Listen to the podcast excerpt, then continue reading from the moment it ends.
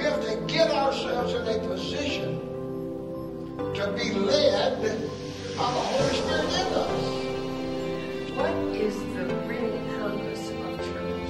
Do we come for a purpose? It will exalt Jesus Christ and what Jesus Christ accomplished for humanity.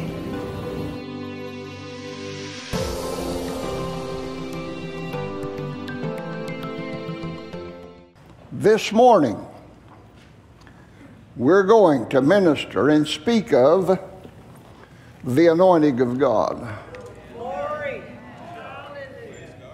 I'm going to follow the Holy Spirit in the direction that He gave me. Out of the clear blue sky, the Spirit of God just, I wasn't even thinking these things and just come up out of my spirit. So we're lay a little foundation. So we said some of this on Tuesday evening, but just in case you weren't here, it doesn't hurt to repeat some things. What we think, or the way we've been taught, often hinders us from moving into the realm of the Spirit. Now we understand there's, we call them this, for lack of a better term, the realm of the Spirit, the realm of the natural. And we have three parts to our existence. We're spirit, soul, and body. The body part is the natural part. And we have to convert the soulish part to think spiritual. And then we have our spirits, which have been converted already at the redemption. And so some of the things that we've learned and what we've been taught in our past often hinders us from being able to move into the realm of the Spirit. It also hinders us from engaging in other tongues because, you know, things that we've been taught. We haven't fully understood the importance, what takes place, how it affects, what's affected by praying in other tongues. So let's go to 1 Corinthians 14, 14. For if I pray in an unknown tongue, my spirit prays, but my understanding is unfruitful. It's real simple. It's a spiritual thing. It isn't a mental thing.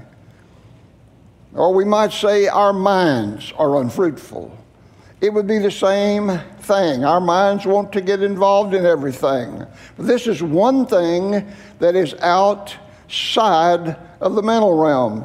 It is the realm of the Spirit. Unless God gives an interpretation, it's all spiritual, and it's for our benefit. So what happens to our minds, or what happens when our mind tries to talk us out of praying or speaking in tongues because it's beyond the mind's ability to comprehend? Here is where we can get in some difficulty and some trouble. Instead of agreeing with what God's Word says, we pass judgment on some things without giving God's Word a second look. Because of how the Holy Spirit affects our lives, we have to learn to yield to Him from our inside out. God wants to bless the body of Christ. You understand this? God wants to bless the body of Christ. He's not a withholding God. He's not holding out on us. He doesn't punish us. Come on, see, this is part of what we've been taught, that we have to unlearn. We've been taught somewhere in our past, you know, that God will get you for that, and these, every time something comes up, that you're going to violate God's Word, and He's going to get even with you, and He's going to withhold blessings from you, and He's going to hold back on you, and that's none of this is true. These things do happen. That's the point.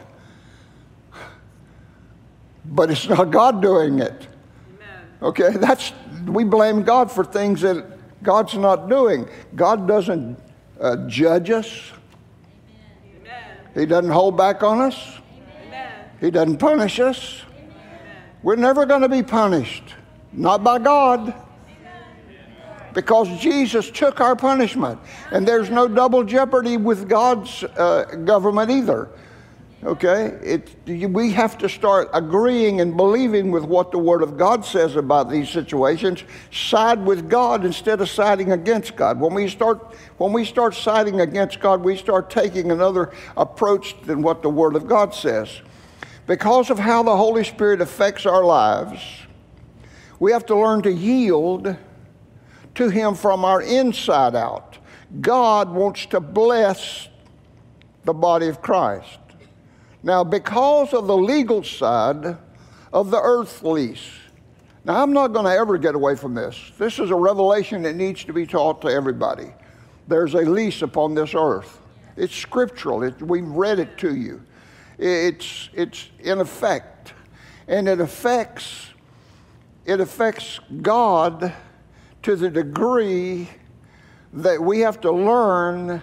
We have to be taught and understand and learn the functionality of God within the confines of the lease. Amen. See, there are things that we would like to see God do that God's not going to do because of the lease. But here's what we need to understand. There are things that God does legally within the lease that we don't understand either because we just haven't paid attention to it, you know. So, it's a legal situation. So because the legal side of the earth lease, God knows how to bless the body of Christ. The legality has already been established. Did you know that? The legality of the lease so that God can bless us has already been established, and He writes it to us in His Word. Okay? So let's go to John 14, 17. This is a legality here, okay? Even the Spirit of truth, whom the world cannot receive. Isn't that amazing? We can receive from Him, and we can receive Him, but the world can't. Why? Because of the lease. The world can't receive Him. We can. Why? Because we're the body of Christ. There's nothing withheld from us because of the lease. We've accomplished the lease, the outline or the guidelines of the lease. We have already excelled as the body of Christ. There's nothing withheld from us. Here it says, the world can't receive the Spirit of God. Let's finish this. Even the Spirit of truth whom the world cannot receive, because it seeth Him not. It can't see Him. Okay? When you walk down the street, the only people that can see the Holy Ghost in you are people that are filled with the Holy Ghost. The world can't see it. They may make fun of you and call you strange, but they don't understand why. Supposedly, Spirit-filled people are supposed to have this revelation and understand, okay?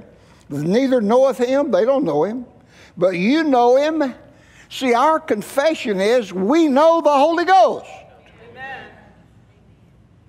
Not walking around in a fog. We know the Holy Ghost. Now, once we start exclaiming, once we start proclaiming, once we start declaring, according to Philemon 6, what happens?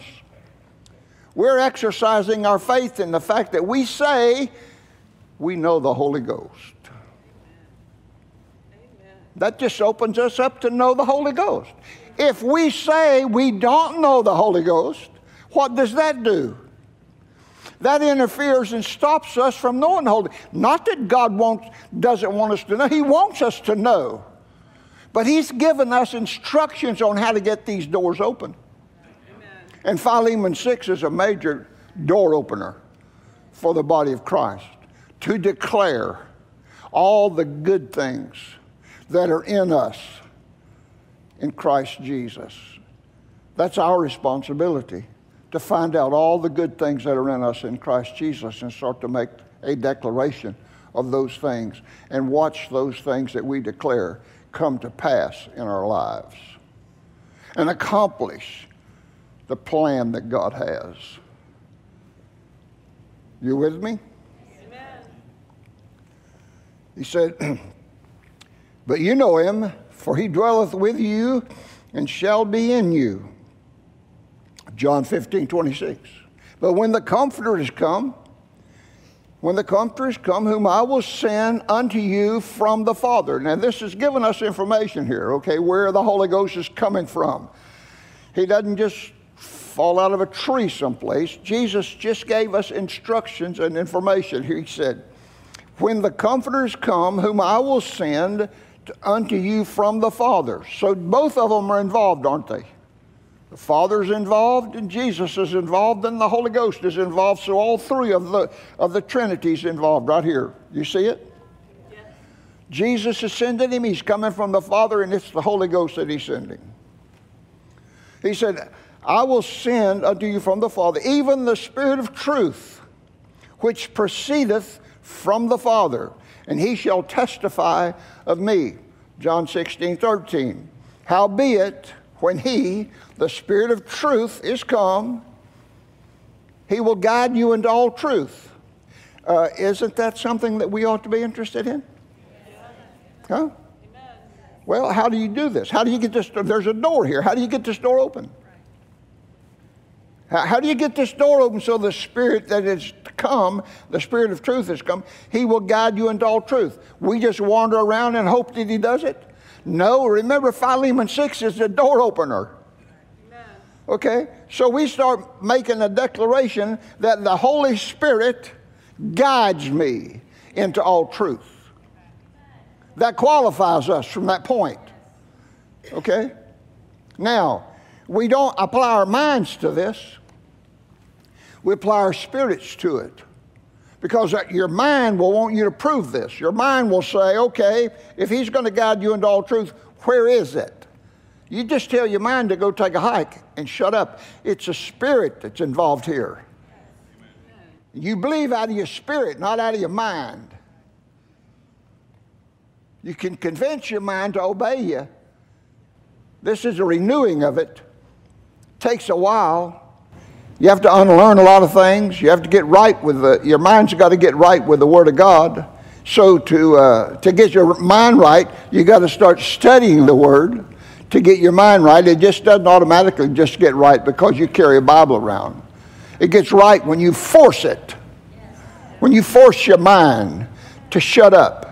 You're going to believe God, you're going to believe God. It's not through your mind that you believe God, it's through your spirit. Your mind will stand up and want you to prove everything. That's natural. That's right. We don't believe it unless we can prove it. You can't prove God exists. Right. So you don't want to get caught up in that quandary. You don't want to get caught up in this. You already know who you are by this time in your life. You should already know who God is. You should already know who Jesus is. Had a conversation with a lady yesterday about who Jesus is. She said, do you believe that Jesus came to earth as a full-grown man? I said, no. The Scripture says that he came as a child. As a matter of fact, the Scripture says that the Holy Ghost implanted the seed in Mary's womb. It's a spirit thing, not natural. Amen. And she didn't want to hear anything else. Okay. For he shall not speak of himself. The Holy Spirit will not speak of himself. This is a qualified thing. But whatsoever he shall hear, that he shall speak. And he will show you things to come. There's another door that needs to be opened. Right there. Coming out of Philemon 6. Okay, Ephesians 1:13. In whom we also trusted, or in whom you also trusted, after that you heard the word of truth, the gospel of your salvation, in whom also, after that you believed, you were sealed with the Holy Spirit of promise. This is the event that took place at the redemption. When you were redeemed, this took place. And you were redeemed because you believed something. And you were redeemed and you were sealed. That was for you. Now remember he said something about Tuesday and last Sunday too, about the two events between the redemption. The redemption is for you personally. And the baptism of the Holy Ghost is for you to minister to others. Amen. Let's get this straight so we don't try to impose upon the baptism of the Holy Ghost for ourselves, because it isn't for us, okay? It puts us in a position. It's a positioner. The redemption is a positioner. It positions us into the body of Christ. Now that we're in the body of Christ, we need to be positioned again so that the supernatural is ours. The supernatural is ours through the baptism of the Holy Spirit. Thank you. Do you understand this? We should be exercising more supernatural in the world than we are natural, because we're spirit-filled people.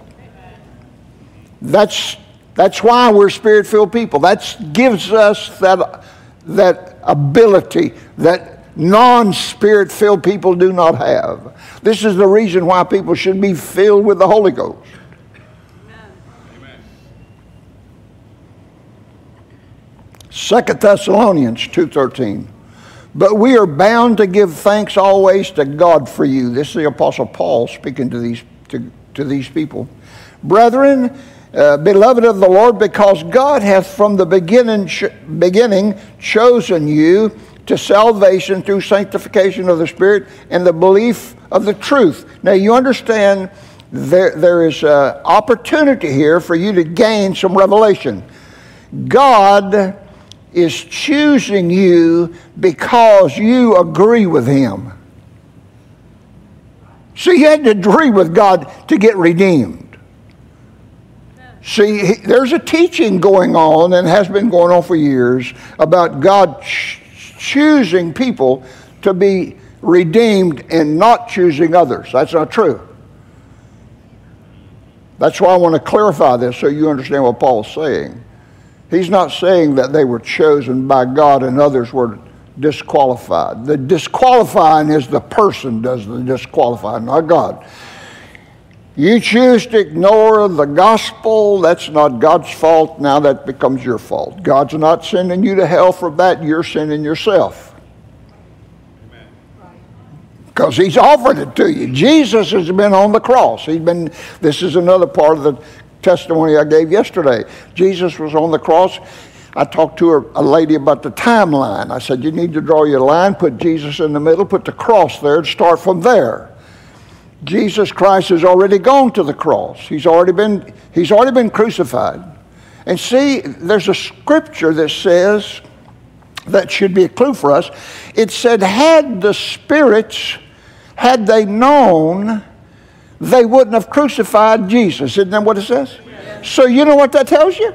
If you pay attention, it tells you who's behind the crucifixion. It said if they had known, they wouldn't have done it. Doesn't it? Yes. Well, doesn't that tell you who did it? Yes. See, people are walking around in the fog trying to argue in the point where the Jews did it or the Gentiles did it. It makes Jesus, the Word of God just told you who did it. The people who had, the spirits had known, they wouldn't have done it. So the spirits were behind it. Yes. Huh? Yes. Now I'm of this opinion this morning, and I will show you, this is scriptural, okay? The other night, what I said was theory wasn't scriptural, but it worked. Okay, here's the thing. I'm giving you some scriptural theory, all right? The majority of the things that people have difficulty with naturally in their body in the world are spiritually induced. And that's my testimony this morning. I'm going to give you a testimony in just a moment and show you how that it was spiritual induced. Here's why. When it's spiritual, healing comes through the Spirit. Okay, now listen. If you got a headache because you hit yourself, you didn't duck, and you banged your head against something, that doesn't have to be spiritual. That's an induced physical situation. And you can believe God for quick recovery from it. But if you have a headache That's a continual occurring situation. It can be spiritually induced. And you can take aspirin until the company folds. That's true. Right. Now, see, we're dealing with two things here, spiritual and natural. And we've taught from experience. It's better to go spiritual first. This episode I'm fixing to talk to you about, I didn't. But anyway, let's finish this up and then we'll get there. Okay?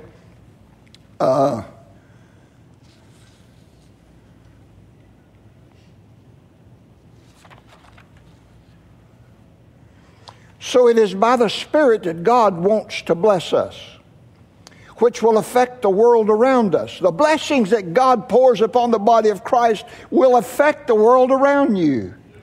Amen. It will affect you. It'll affect your family. It'll affect the world around you. As a matter of fact, the Holy Ghost told Mom some years ago that because of the blessing that he was blessing her with, everybody she came in contact with would be blessed. God is a blessing God. He's not withholding, but he has a protocol, a procedure, if you will, for it to happen. It just doesn't happen the way we want it to. It happens the way God has prescribed it to us. People have greater tendency to obey doctors' prescriptions than they do the Word of God's prescriptions.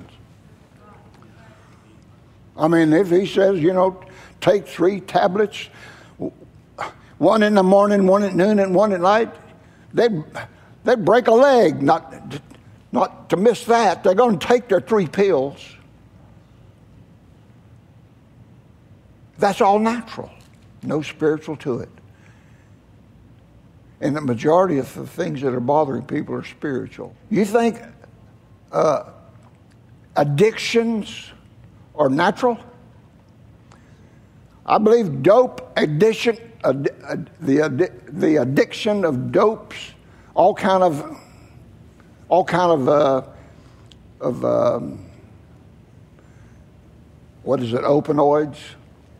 all these, that's all spiritual. Yes. Alcoholism, spiritual. You can go through 15 steps all you want to, 9 steps, 12 steps. You can jump off the building. That ain't going to cure you. It's spiritual. Here's what happens. Here's what's the sad part about it. When you go through the 12-step program, what do they tell you at the very first one? You have to make a declaration. I'm an alcoholic. And then all through it, you're an alcoholic. And when you finish your final step, you're an alcoholic. Really? So what you're doing is pronouncing on yourself the very thing you're trying to get rid of.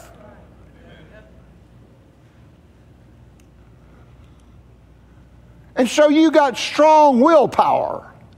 And you will yourself not to get involved. That's will. That ain't spiritual. And guess what happens with will? He gets tired after a while.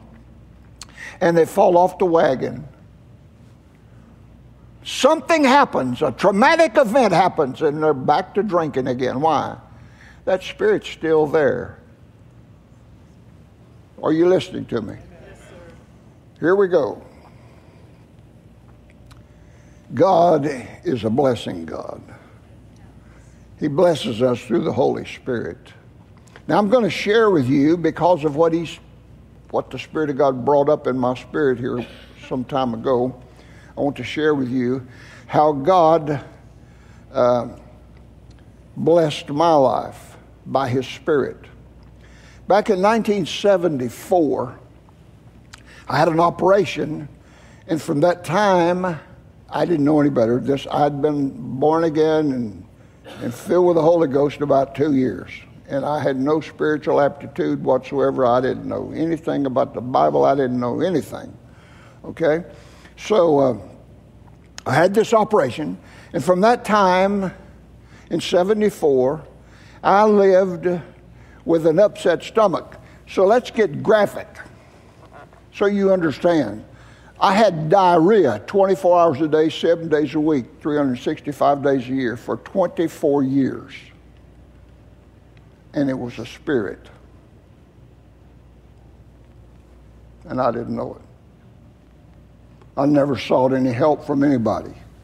I just learned to manage it the best I could.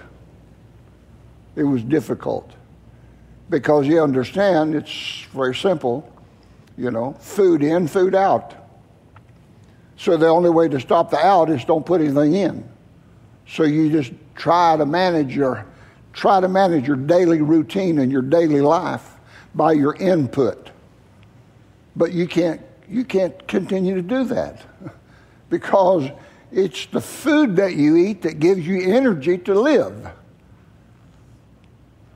So to solve my problem, I could have just stopped eating.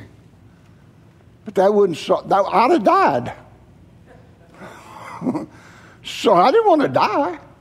So I had to learn under the circumstances how to manage my life. And now listen, I wasn't staying home with the door closed. I was around the world. I was working. I did all kinds of things. I drove trucks coast to coast. I went everywhere. Then after I went into the ministry, I went to Rhema for a year, same thing, exactly. After Rhema, then we started going to these meetings with Brother Hagin's 2 times out of the month, 2 weeks out of the month, going to some meeting someplace all across the country. I became the living joke. Anytime anybody was trying to go someplace, the last thing I had to do was go to the restroom. And then everything by Mom Hagin would say, "Where is Philip?" And then, of course, somebody say, "He's in the bathroom." Well, that's just the life. That's just the way it was. So this went on. 24 years. I felt like the woman with an issue of blood. But see, I didn't know about this. I didn't know about the healing part of it for 24 years. I never sought any kind of medical help. I got diagnosed by every nurse in Tulsa. Every time we'd have a meeting, somebody would bring up this situation that I was having, and there'd be 2 or 3 nurses would come over after the meeting was over, or whatever, and describe that I had ulcerated colon, acute colitis, just you name it, on and on. And they always diagnosed me with some kind of major disease. And I didn't pay a lot of attention to them. You know, I was doing my best to control everything and not stay in trouble all the time. So this went on for 24 years. I lived with this condition, not realizing that it was spiritual. Because at the time, I had no clue of spiritual things. So I became the living joke, you know. "Where's Philip?" "Oh, he's in the bathroom." Every time we were to leave and go someplace, that's the last place I went. And now we'd gone to school. We'd been around Dad Hagin. We went to all of his meetings. We went around the world. I went to Israel. I went to everywhere. Never thought it was spiritual until in 1998, Dad Hagin had a meeting that we were attending in Richmond, Virginia. And as his custom was at that time, he, not in every service, but at this particular service in Richmond, Virginia, he says to, after he ministered, he said, "Who wants to be blessed?" That's just all he said. "Who wants to be blessed?" I'm seated where Kirk is, right here on the front row. And, you know, some people didn't stand because they didn't want to be blessed. I wanted to be blessed. I stood up. This whole row stood up that I was on. And so Dad just laid hands on us. That's all. Just said, be blessed and laid hands on us. Did I know anything happened to me? No.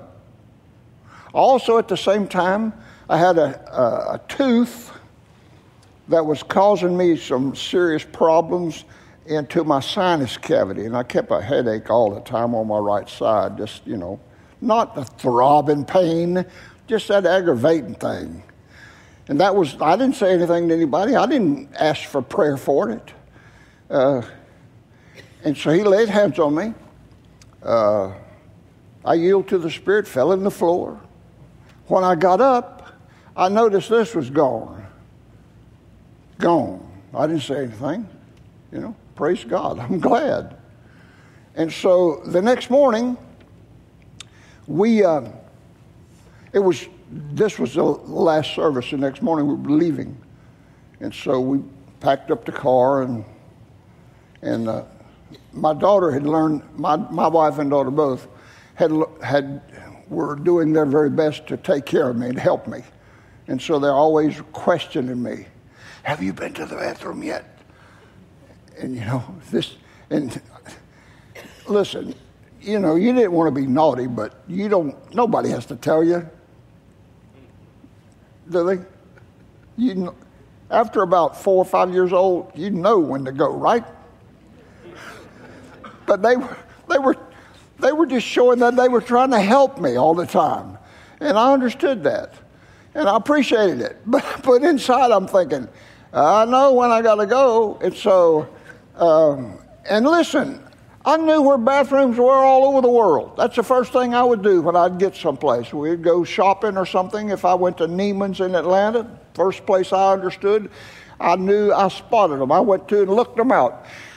And it seemed like when you didn't know, all these butterflies are running around here, and you have rats and mice and squirrels and everything else. I mean, go around in your stomach all the time. But as soon as you found out that there was a restroom handy, it just went, they left. They just went, and you just calmed down, and you felt, you didn't have the sweats, and you felt real good. It's the not knowing, okay? So this particular, we got ready to go, packed the car, got ready to go. And started pulling out under the awning there to Jefferson Hotel. And Jennifer said, Daddy, you been to the restroom? And I said, I'm okay. Okay, so we go down the road. Normally, I have to go down the road about 5 miles, then find one. So we start down the road. And Jennifer says, Daddy, because she saw some filling stations, you know. She said, Daddy, you okay? There's a filling station coming up here. I said, I'm fine, Jennifer. I'm okay. See, I don't know that I'm healed yet. But I realized after about the third time when she quizzed me that something's different. By this time, we'd already had some action. Something is definitely different here. And so from that moment forward, no more. It was spiritual.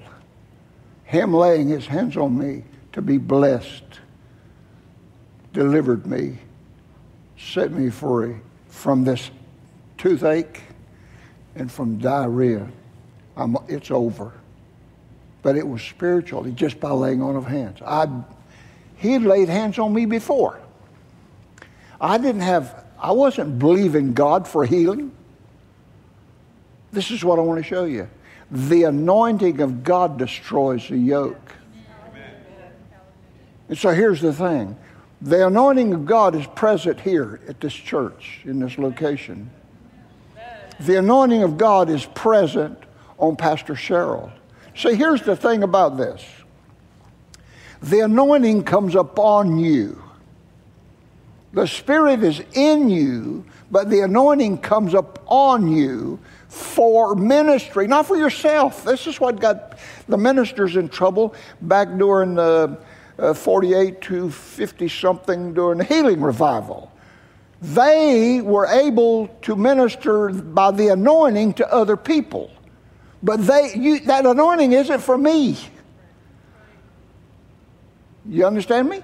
That the anointing that comes upon you isn't for you, it's for someone else. You can't anoint yourself. It's God. But He anoints you to help. It's for others. And so they didn't know how to function outside of the anointing. And so they all died. Most of them all died because they could not receive healing, because they did not know anything about faith. And that's what their confession was.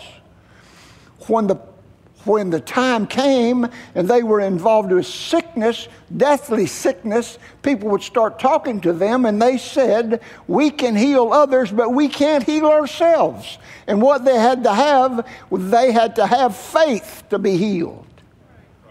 Well, one of the major teachers in America, Cheryl and I had the privilege of meeting one time in Winston-Salem. I'd never heard of the man before, and we went to Brother Hagin's meeting there at J.C. Hash's church, and this man was in the elevator with us as we were transversing at the hotel, I think.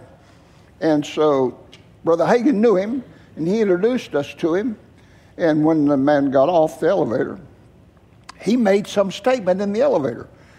He was having some physical difficulties in his physical body. And he said to us at that time that he has no faith for healing for himself. And he went on. And after he left tonight, we asked Brother Hagin, who is this person? And he told us. And he said he has the greatest anointing for finances of any man I know.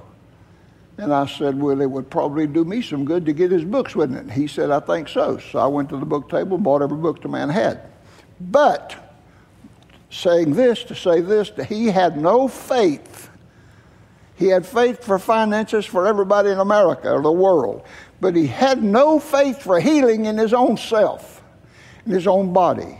So you can have faith for all kinds of things and not have faith for healing.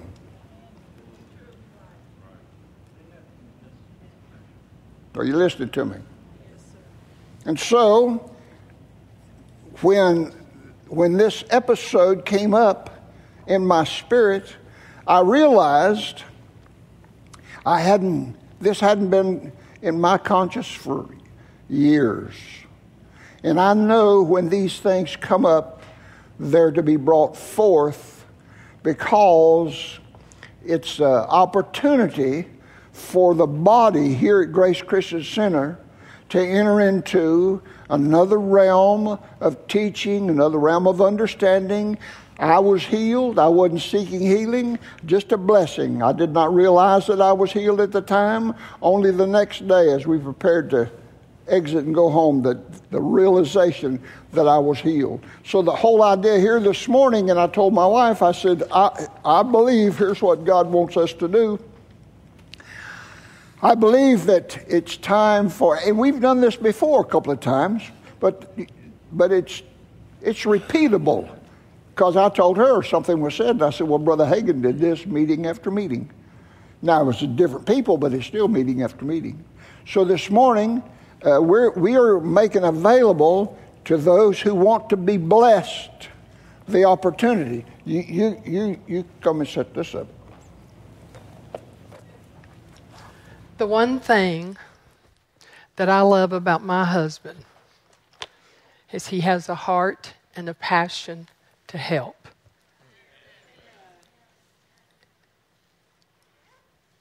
And he doesn't think about embarrassment. He's humble.